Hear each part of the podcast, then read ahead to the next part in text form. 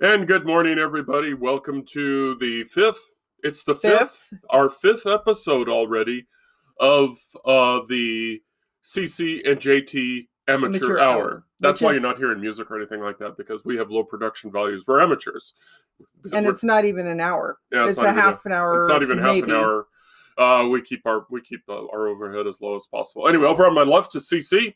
And to my right is JT. Yep. And if you haven't, uh, if you don't know who we are by now, then you know we've got all sorts of links and stuff on our website. So we're going to do a little, um, you know, drop a little ad advert on you at carsonhume.com.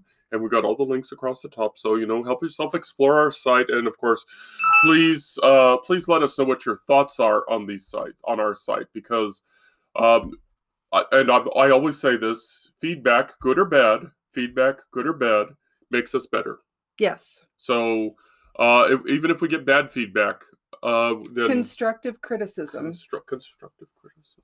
Yes. Yes. In writing class, we talk about constructive, Constructive criticism, criticism, because you don't want to personally attack somebody who's writing something. You Yeah. want to give them feedback that will help them improve their craft. Right. And that's what we're trying to do Not here. the person, the So, craft.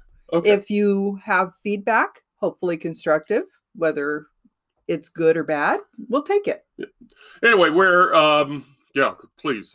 Um, Interact with us. this is a delayed podcast, as you've probably seen out in the social networks if you follow us at all, because we've been uh, last week just kicked our butt, and we're thinking that probably it was a holdover from the uh, COVID shots that we've been having, and uh, we are seventy five percent uh, inoculated. Well, you're a hundred. I'm a hundred, but we totally total. We're seventy five percent. You get yours in a couple of weeks. Yes. So, uh, but we're thinking that we had some COVID overhang, or you know, hangover. There does seem to be a delayed reaction. Some people get hit pretty hard like the day after Mm-hmm. the vaccine. Some people about a week later start feeling really tired. Yeah, and that's kind of what happened to us. We just had nothing. So, what? But we're here now. We're full of coffee. Yay, coffee!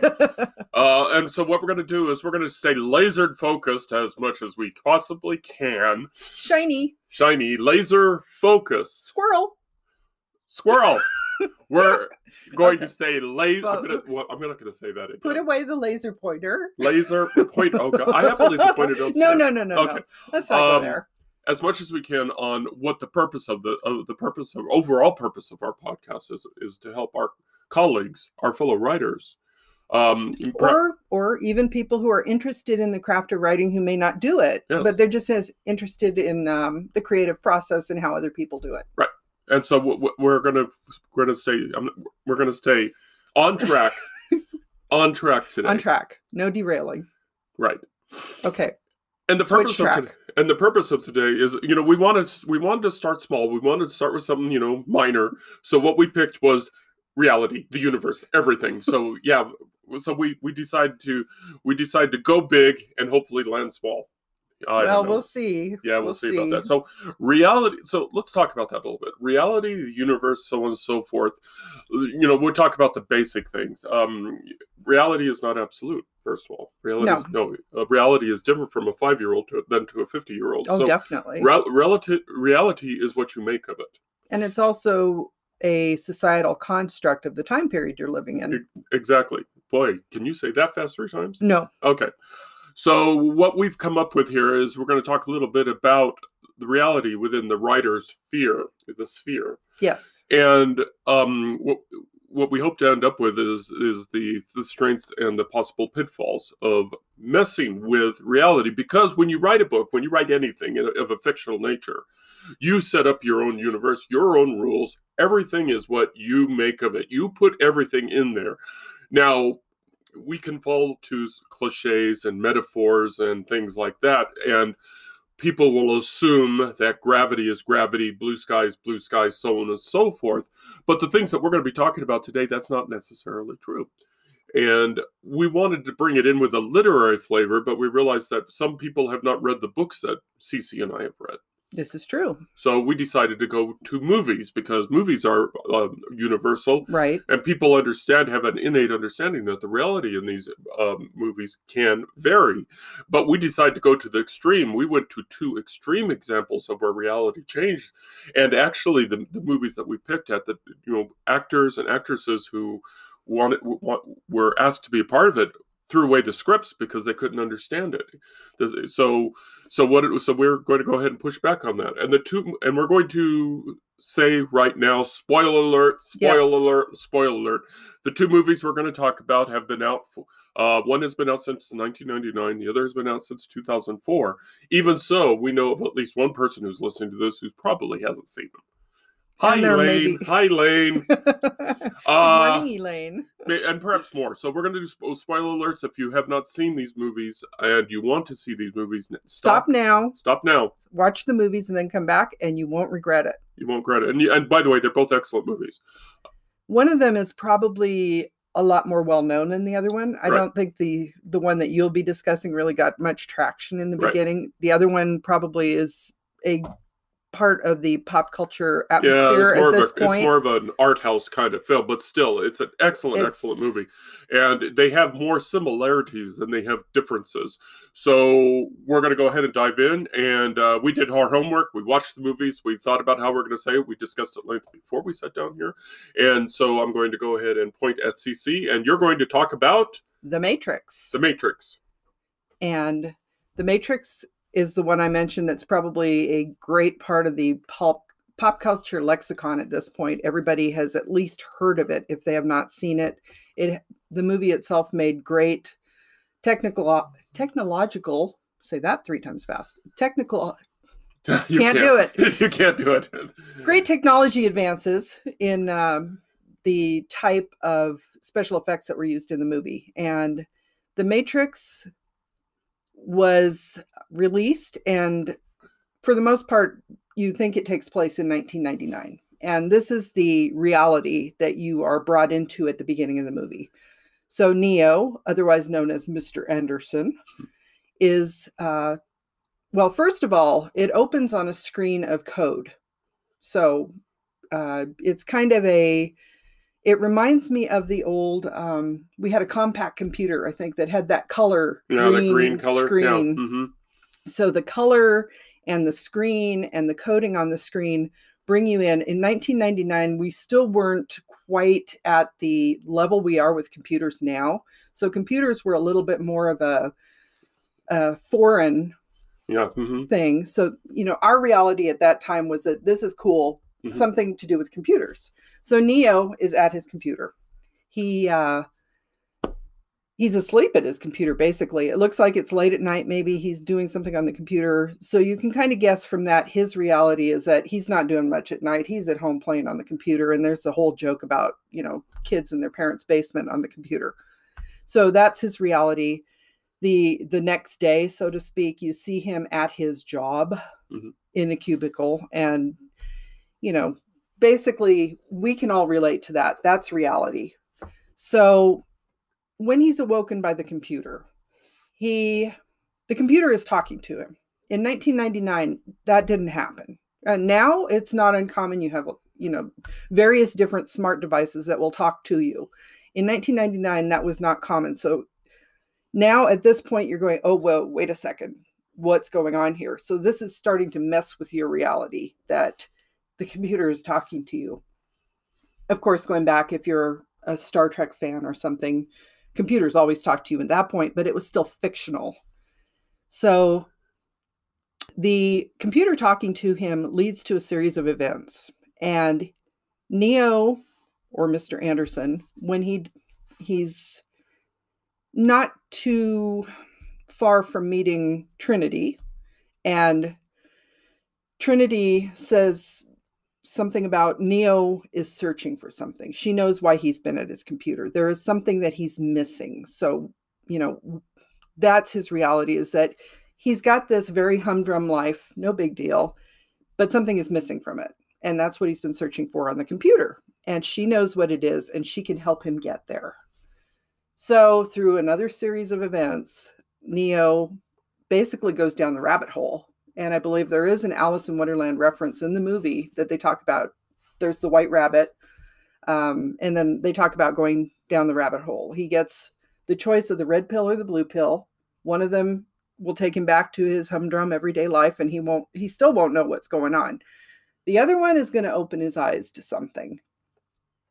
So he chooses to have his eyes opened and I believe it was the blue pill. I think so, or the red. It doesn't matter. I think it was the blue pill. I think the red. Either way. So he took the pill that opened his eyes, and his reality flipped completely. In that it turns out, and here's where the spoilers really come in he was living in a computer simulation because these AI basically have taken over the earth, artificial intelligence. artificial intelligence have taken over the earth. Um, humans have scorched the earth to try to get rid of the AI. And basically, the artificial intelligence has realized that, hey, guess what? Humans create energy, humans can power us. So they've turned people into what they say are copper top batteries, Duracell, I believe.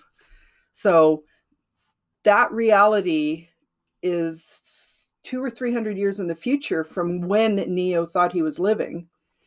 And he wakes up, his body has atrophied. He has to completely start from scratch. It's like he's been reborn into this new reality. And through this series of events, he learns that he is a pivotal um, point in trying to get rid of this AI control over the humans.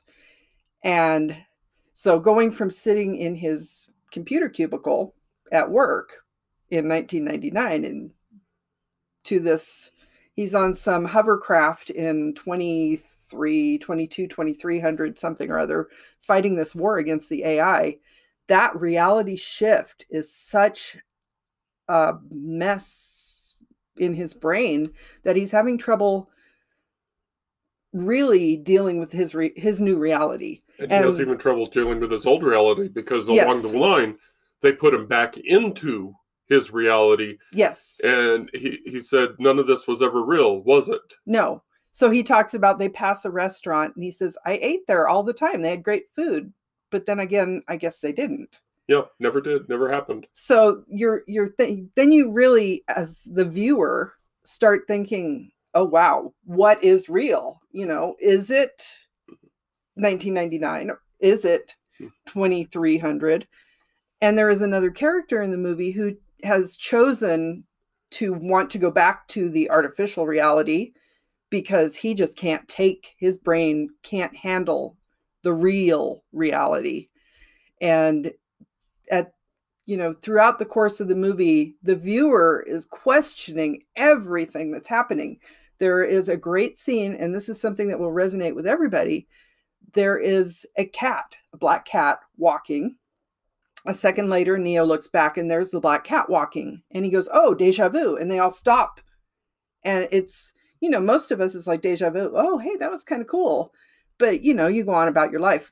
This was a big deal for them because the deja vu meant there was a glitch in the system and it had to be reset. So it was the it reality was glitching but it wasn't reality it was the simulation and the way this movie was written and presented was so mind blowing. And it continues to be mind blowing. It holds up really well 20 something years later. And it will make you wonder, you know, what is your reality? And the the things they set up, the the ways they portray this reality are um, very consistent and that's the important part of the writing process. When you're creating your reality, you have to be consistent. You can have magic, you can be in a computer simulation, but you have to make sure everything stays consistent. And they do a great job of that. So, um, The Matrix is a mind blowing kind of uh, study on reality. And we're going to go ahead and segue into uh, the other movie, Yes. and I, I it's the Eternal Sunshine, the Eternal Eternal Sunshine of the Spotless Mind. Eternal Sunshine of the Spotless Mind, which came out in 2004, and uh, and this movie is has more similar, as I said earlier, has more similarities to Matrix as it doesn't. One very minor thing is that the, my, the is the main character Joel, like Neo, starts things rolling by waking up. Yes. He's been asleep for a while. He wakes up and he wakes up and he realizes he's wearing pajamas and he's doing the what I don't wear pajamas, but he wakes up um, wearing pajamas. You and get he, the then- impression that he doesn't normally. yeah, that he doesn't normally, but something's off. And and that's the phrase he doesn't remember. And again, big spoilers coming up. Um, what the Eternal Sunshine does is, is is memory. It works on it focuses on how reality is shaped by memory. We are the sum of our experiences, and Joel, like everybody else, is is you know ba- bases his daily routine on you know memories and experiences that built, built up.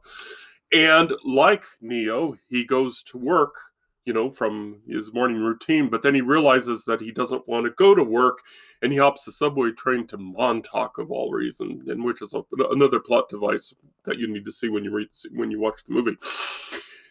And uh, on he goes to Montauk and he he's lost. He knows he needs to be there. He has this message that he needs to be in Montauk.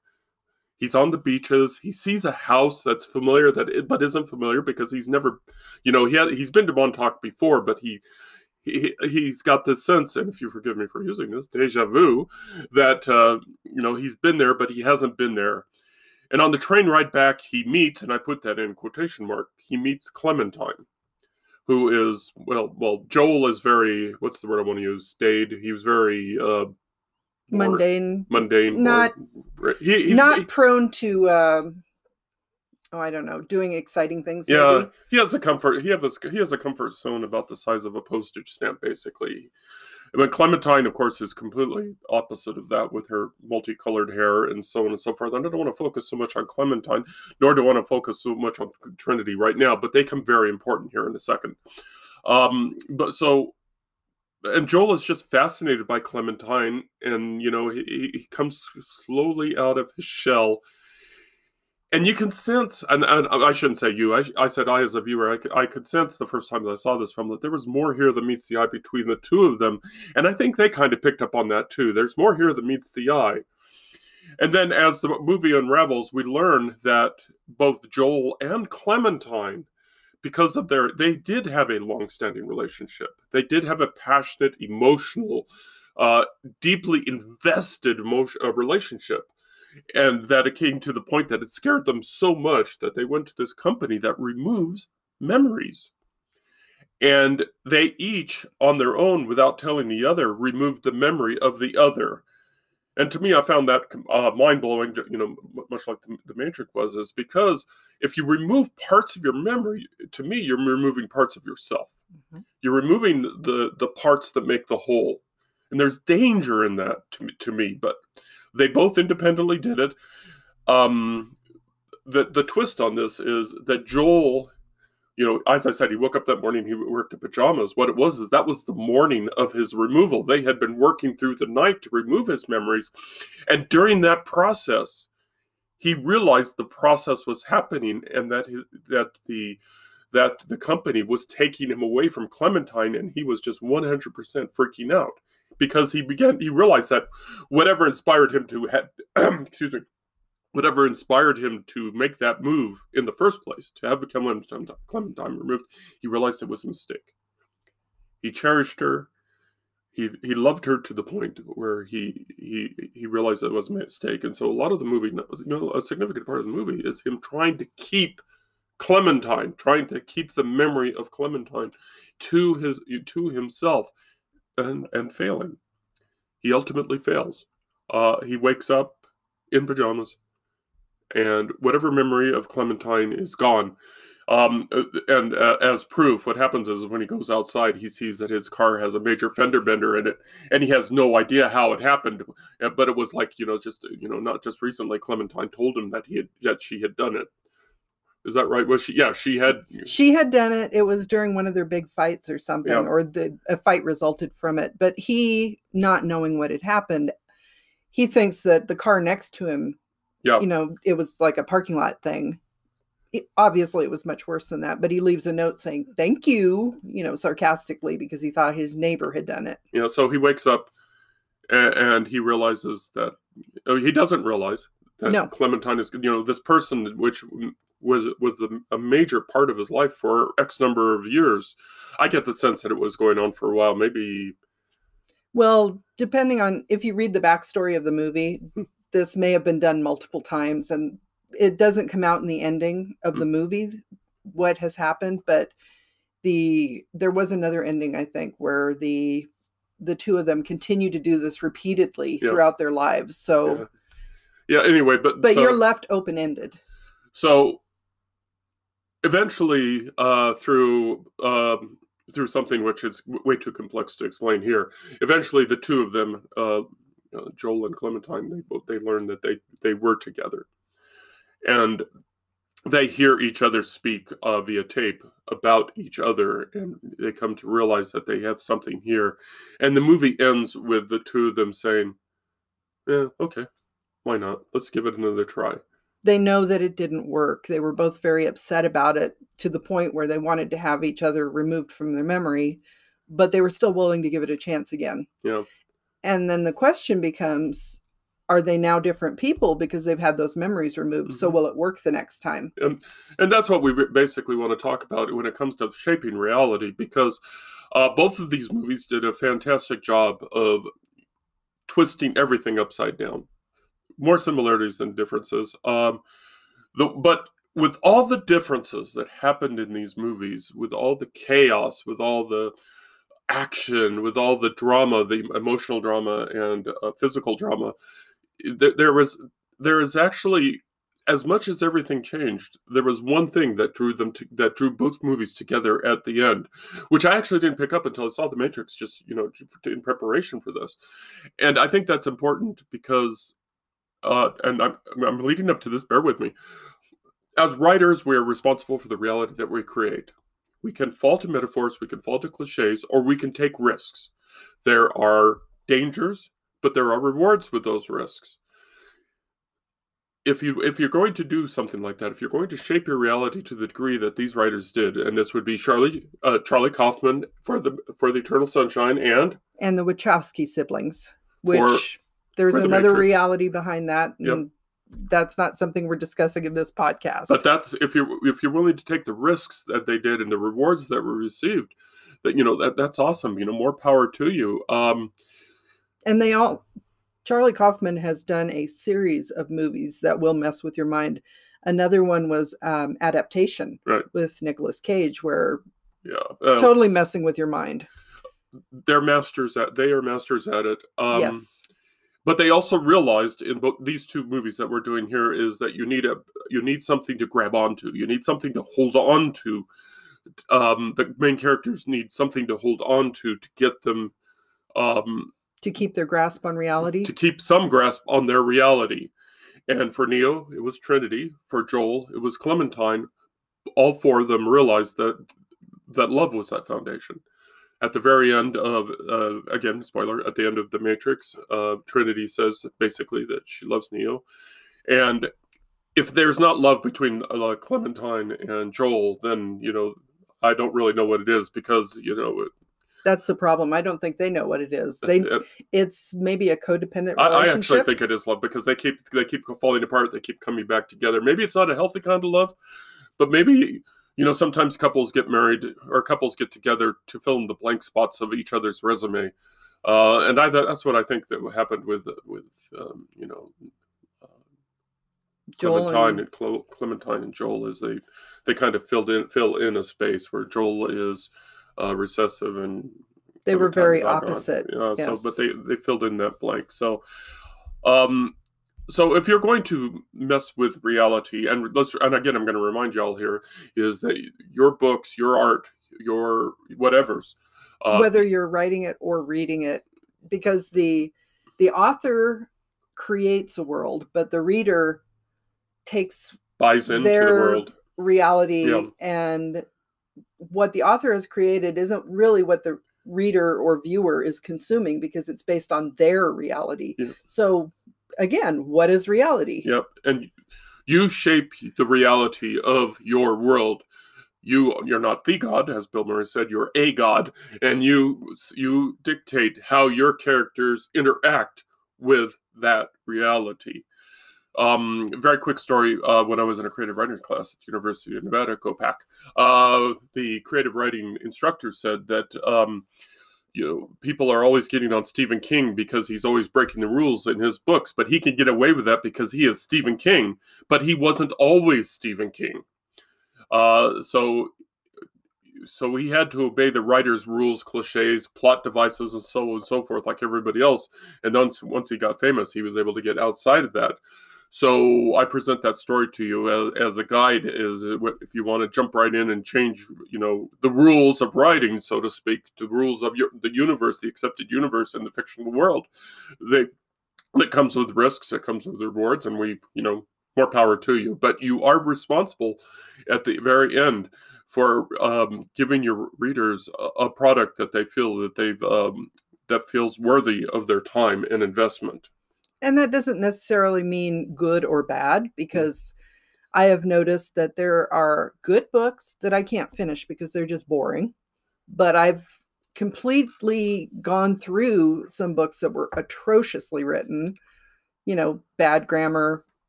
They weren't proofread, they weren't edited, but there was some kind of entertainment value in them that kept me reading. And sort really, it comes down there's a hook. There's a hook, yeah. Yeah. So there, you know, it resonates with you on some level. So it, it can be really bad in the technical sense, but it somehow touches part of you it makes you want to keep reading it. So, you know, and there's good and bad or subjective anyway.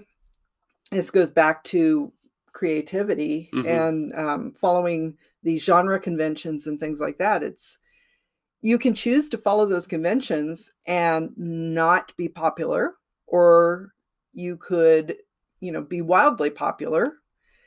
And on the other hand, you can start out doing something completely opposite of what the normal conventions are and you can become wildly popular or not you know it it's always a risk there's always the risk but you know uh, but you know but pick a path stick the path yes. and you, you've got Be our consistent. support Rock. man this 27 minutes went really really fast didn't it go fast to you it went fast it, and did we warn anybody that we were going to get so philosophical uh, philosophical for us anyway. Anyway, we're going to go ahead and wrap this up with uh, the uh, the typical end of uh, episode commercials. You can find us on carsonhuman.com, and you will find links to our podcast. You'll find links to our blogs. You'll find links to pictures, uh, and we will continue to do this on a weekly basis as our health allows. Um, and life, other and life allows. Uh, you know, summer's coming up. Yay, get outside. Um, get your shots, folks.